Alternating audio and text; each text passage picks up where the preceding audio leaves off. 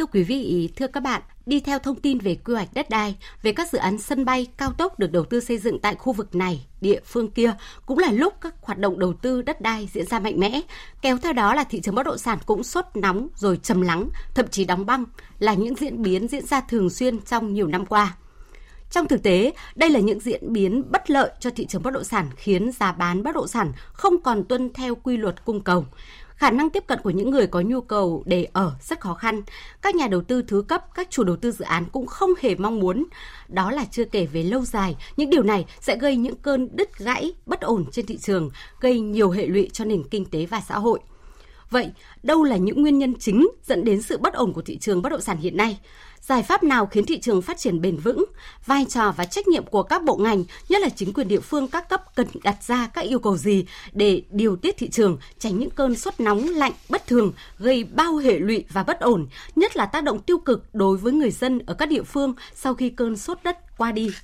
Đây là nội dung sẽ được chúng tôi bàn luận với chủ đề Thị trường bất động sản nhìn từ những cơn sốt đất. Khách mời của chương trình là giáo sư tiến sĩ Đặng Hùng Võ, nguyên Thứ trưởng Bộ Tài nguyên và Môi trường, tiến sĩ Nguyễn Văn Đính là Tổng Thư ký Hội Môi giới Bất động sản Việt Nam. Thưa quý vị thính giả, à, thưa hai vị khách mời, trước khi tham gia cuộc trao đổi thì mời à, quý vị thính giả cũng như là khách mời cùng à, nhìn lại những cái cơn sốt đất à, thời gian qua. Sau mỗi kỳ tăng trưởng nóng, bất động sản luôn luôn có giai đoạn điều chỉnh, giảm giá, thậm chí đóng băng thị trường bất động sản. Trong quá khứ, việc này đã xảy ra rất nhiều lần. Giai đoạn 2001-2002, số đất với biểu hiện giá đất tăng 50 đến 100% trong giai đoạn này, thậm chí có những nơi tăng nhanh hơn, tiếp theo bởi giai đoạn đóng băng từ năm 2000 Giai đoạn năm 2007, năm 2008 được tiếp nối bởi giai đoạn đóng băng năm 2009, năm 2014 do khủng hoảng kinh tế thế giới năm 2008 và lãi suất ngân hàng quá cao tới 20% một năm trong năm 2010, năm 2011. Giá trị bất động sản bị giảm tới hơn 50% chỉ trong vòng vài tháng. Nhiều người không có tiền trả lãi ngân hàng đã bị phá sản do không thể thanh lý được các tài sản của mình mặc dù đã giảm giá tới hơn 50%. Năm 2017-2018, tình trạng sốt đất tại Phú Quốc, Kiên Giang do các thông tin về việc hình thành đặc khu giá nhiều nơi tăng tới 10 lần trong thời gian ngắn. Tiếp nối là tình trạng đóng băng cho tới cuối năm 2020 khi có thông tin Phú Quốc được lên thành phố hay sốt đất diễn ra ở Cam Ranh, Khánh Hòa năm 2007 do thông tin trở thành đặc khu. Tiếp theo là giai đoạn đóng băng giảm giá bất động sản giảm 30%, thậm chí hơn trong những năm tiếp theo. Tới đầu năm nay, trong các cơn sốt đất ở nhiều địa phương khiến giá đất tăng 20 đến 30%, thậm chí gấp đôi trong thời gian ngắn, có thể gọi là sốt ảo. Khoảng cách giữa giá trị sử dụng và giá trị thị trường đang chênh lệch lớn.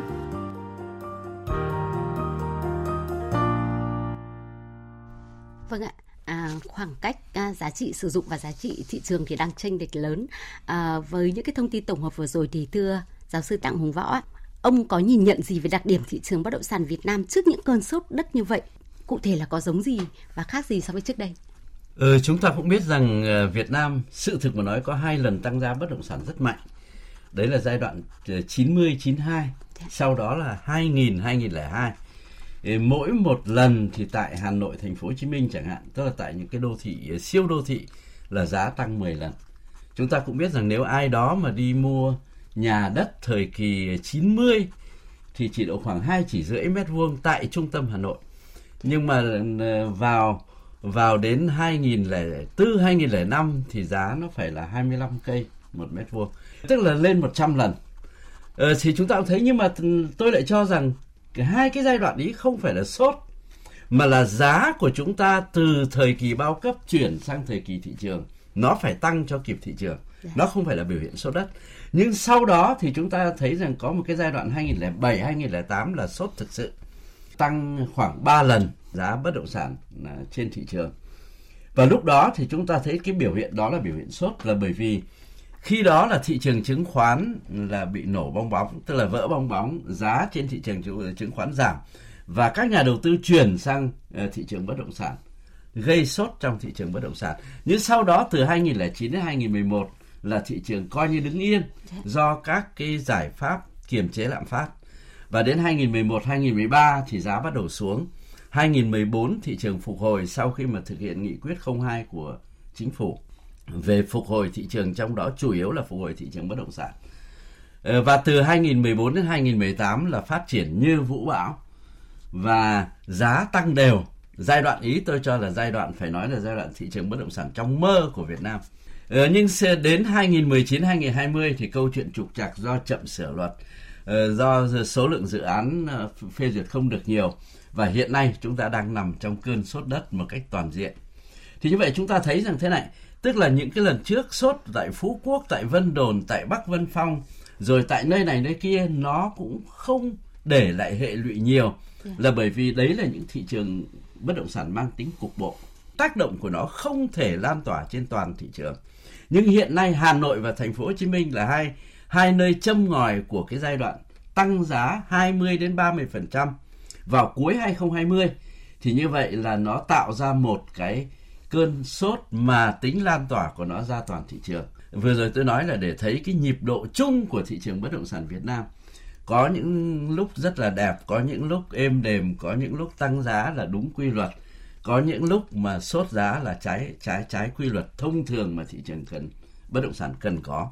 Thì như vậy chúng ta thấy rằng ừ, từ khi mà thị trường bất động sản hoạt động có hiệu quả, tôi cho là sau 2003 cho tới nay thì tất cả những cái việc bập bùng như tôi nói vừa rồi là đều không ờ, tạo được ra tính tích cực cho thị trường.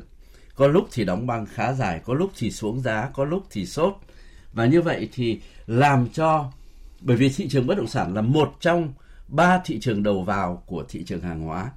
Và nếu nó bập bùng như vậy, có nghĩa là thị trường hàng hóa sẽ bất ổn. Và cái điều này là không ai mong muốn cả.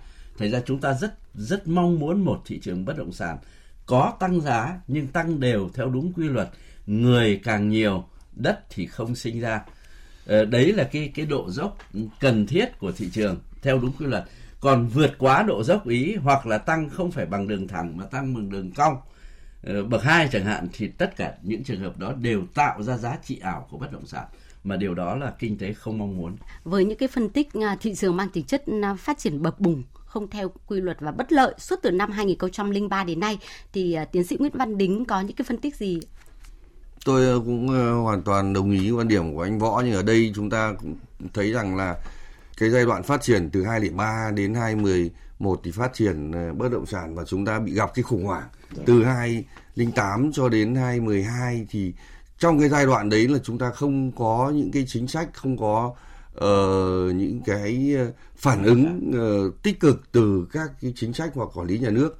Nhưng từ 12 uh, trở uh, đến thời điểm 12 thì nhà nước bắt đầu có những cái chính sách cụ thể trực tiếp vào uh, thị trường bất động sản can thiệp vào thị trường bất động sản trong cái giai đoạn nó đang đóng băng và khủng hoảng rất mạnh. Thì ngay lập tức các chính sách khi phát huy tác dụng là năm 13 14 cho như anh Võ vừa nói đến cho đến nay cho đến 2018 chúng ta thấy rằng là thị trường bắt đầu ổn định và phục hồi một cách nhanh chóng. Để thể hiện rằng đấy chính là cái chính sách và chúng ta phát triển cũng rất nhanh cho đến thời điểm hiện nay thì lại rất nóng. Và đến 18 19 chúng ta bị ngừng lại khi mà cái thị trường bất động sản nó phát triển quá nóng. Và chúng ta có nhiều cái chính sách lại đang bị bất cập. Dạ. không thích ứng kịp với cái sự nóng đó thì dẫn đến cái việc là chúng ta bị khủng hoảng. Khủng hoảng mạnh nhất ở đây là khủng hoảng mất cân đối cung cầu. Ờ, nguồn cung thị trường thiếu đi mà cầu thì càng lớn mạnh nhất là cầu tăng vào bất động sản lại lại nóng rất căng thẳng trong cái việc mà sau cái dịch covid dạ. của các kinh tế khác nó bị suy yếu. Thì uh, khi lúc này cái lực cầu nó tăng gấp đôi thậm chí gấp nhiều lần hơn mà chúng ta lại đang chưa có chính sách gì kịp thời phù hợp thì đây cũng là một cái vấn đề nguyên nhân mà chúng ta hiện nay khi mà xảy ra những cái cơn sốt đất như vậy thì chúng ta chưa kịp các cái thích ứng. Ờ, và chính quyền thì cũng lại chưa có những cái phản ứng chuẩn bị kỹ lưỡng các kịch bản để mà ứng phó. Đến khi chúng ta phải lên tiếng thì các chính quyền mới vào cuộc. Thì rõ ràng khi vào cuộc có hiệu quả ngay thì cho, cho nên đây cái vai trò quản lý nhà nước chúng tôi đánh giá trong mọi cuộc khủng hoảng đều có những ý nghĩa và giá trị rất lớn. Trong trường hợp này thì giáo sư Đặng Hùng Võ có phân tích gì thêm ở khi mà uh, những cái cơn sốt đất xảy ra thì chính quyền thường là hoặc là các cái cơ quan quản lý để điều tiết thị trường ấy thì thường như là đi sau. Tôi có thể nói rằng nói chung pháp luật Việt Nam là vẫn luôn luôn chạy đuổi theo thị trường. Nói chung, trong đó bất động sản thì lại có cái đặc thù chậm hơn nữa và thậm chí chạy theo thị trường mà không kịp công cụ quản lý bằng pháp luật bằng quy hoạch của chúng ta là đôi khi không phù hợp với cái nhu cầu phát triển mà chúng ta cũng biết rằng là chỉ tiêu của Đại hội 13 đặt ra là đến 2030 Việt Nam phải làm nước công nghiệp.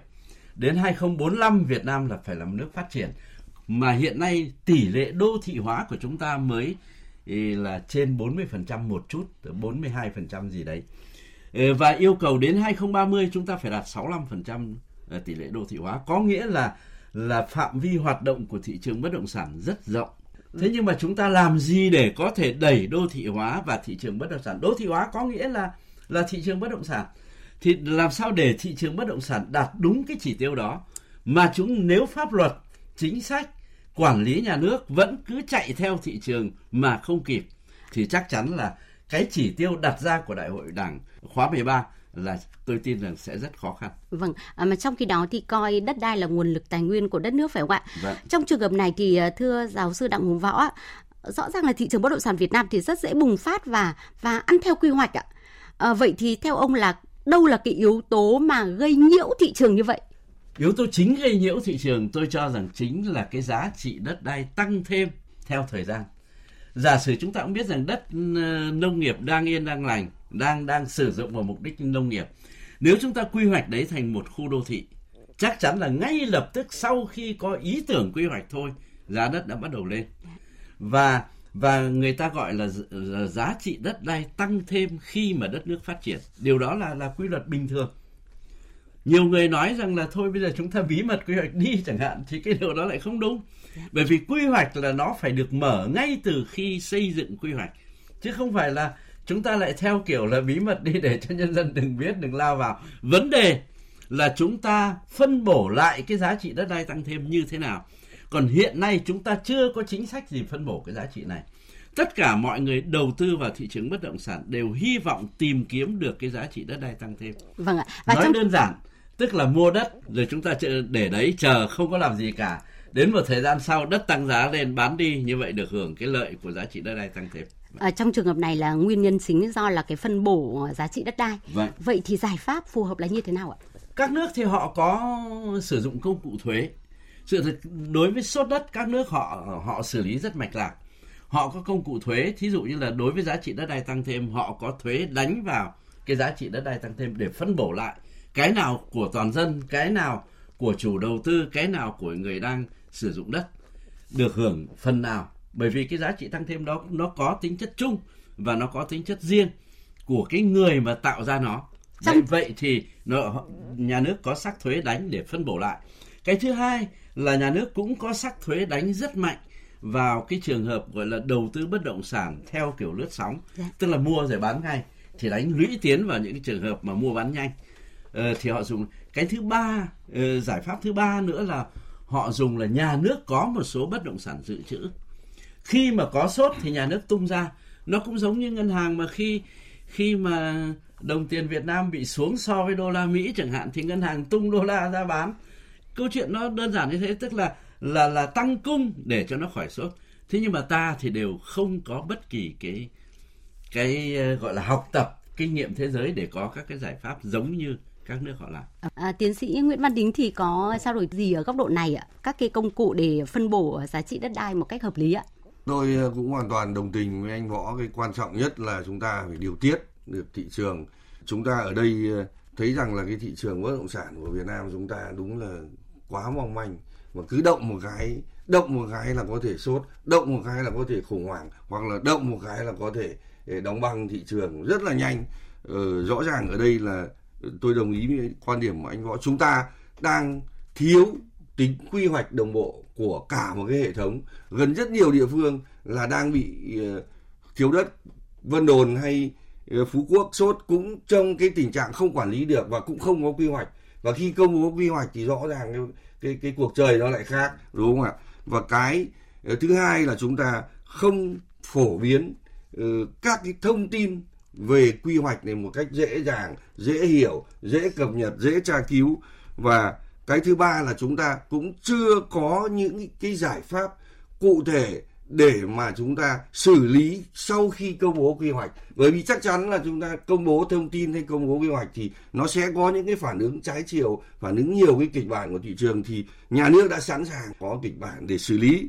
Và cái quản lý nhà nước là chúng ta cũng đang buông lỏng đặc biệt là các hoạt động về sử dụng đất đai, đưa đất đai vào trong khai thác kinh doanh và đưa vào giao dịch, đưa vào phát triển là cái quản lý cũng đang bị yếu ở rất nhiều địa phương. Tôi cũng đồng tình với anh võ là các cái quy định của pháp luật chúng ta đúng là còn đang hỏng rất nhiều, hỏng dẫn đến việc không xử lý được luật thuế, không xử lý được các giao dịch bất động sản.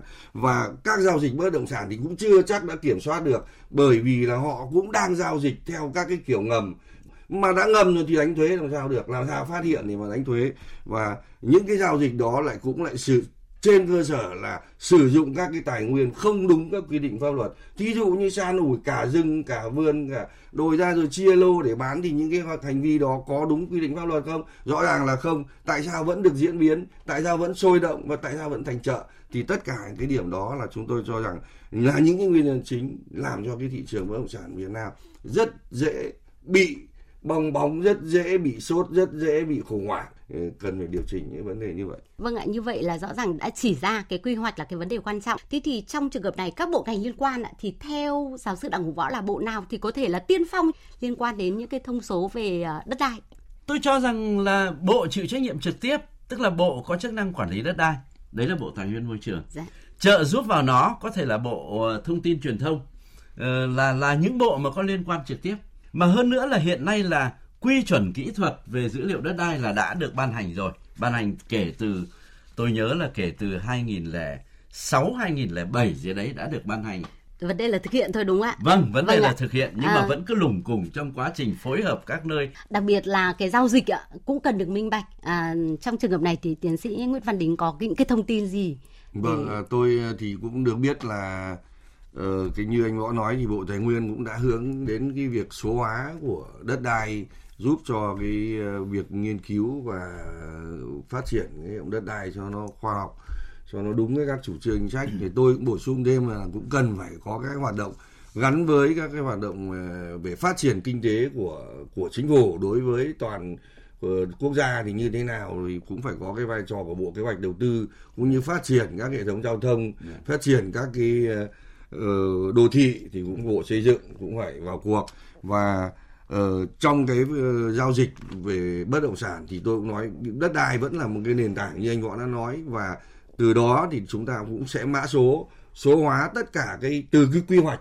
Quy hoạch cũng phải số hóa để cho người ta xác định được uh, có thể là là cung cấp cái thông tin nó dễ và tra cứu nó cũng dễ. Từ cái quy hoạch rồi chúng ta lại số hóa đến các cái bất động sản trên cơ sở nền tảng của từng cái quy hoạch một lúc đó thì thị trường của chúng ta nó mới có cái khả năng cái điều kiện để cung cấp được các cái thông tin nó rõ ràng minh bạch. Vâng ạ. Với cái mong muốn cái mục tiêu là để thị trường phát triển bền vững thì theo giáo sư Đặng Hùng Võ ờ, một cách rất ngắn gọn cái thông điệp rất rõ ràng các cái giải pháp nào là phù hợp trong bối cảnh hiện nay. Tôi cho rằng là phù hợp nhất và ta có thể làm được ngay tức là xem xét quy hoạch và kiểm soát cái quá trình thực thi quy hoạch từ đó thì chúng ta đưa ra các dự báo, có các cơ quan chuyên môn, các viện nghiên cứu thường xuyên đưa ra các dự báo về thị trường. Cái dự báo đó nó có thể cho ta biết khi nào sốt, khi nào đóng băng. Và lúc đó thì cơ quan nhà nước có các giải pháp phù hợp để ngăn chặn sốt, ngăn chặn đóng băng. Và lúc đó thị trường nó có cơ hội phát triển tốt. Thì chính là ở chỗ kinh tế số nó nằm ừ, chính là cái giải pháp đó mang lại giá trị gia tăng cho quá trình phát triển rất cao. Và đây chính là những cái yêu cầu của chính phủ để phát triển à, nền kinh tế số, trong đó thì có thị trường bất động sản một cách bền vững. À, vâng ạ, thưa quý vị và các bạn, chúng ta cũng đã nghe những phân tích trao đổi bàn luận và quan điểm của hai vị khách mời về thị trường bất động sản sau những cơn sốt đất và rõ ràng là những tồn tại bất cập và khó khăn của thị trường thì rất cần các giải pháp trước mắt và lâu dài và đó cũng chính là các cái chính sách về thuế, về vốn để định hướng điều tiết vận hành thị trường, đồng thời là kiểm soát các hành vi gian lận, lách luật trong các giao dịch để trục lợi chính sách cần chỉ mặt đặt tên và kiên quyết chấm dứt. Khi ấy thì thị trường bất động sản mới có cơ sở để phát triển bền vững, là thị trường mang lại cơ hội đầu tư sản xuất kinh doanh dịch vụ hợp tác và kết nối cho nhiều lĩnh vực kinh tế dịch vụ khác. Một lần nữa thì chúng tôi xin được cảm ơn hai vị khách mời là giáo sư, tiến sĩ khoa học Đặng Hùng Võ, nguyên thứ trưởng Bộ Tài nguyên và Môi trường, à, tiến sĩ Nguyễn Văn Đính là tổng thư ký Hội môi giới bất động sản Việt Nam. Cảm ơn quý vị thính giả đã đã chú ý lắng nghe.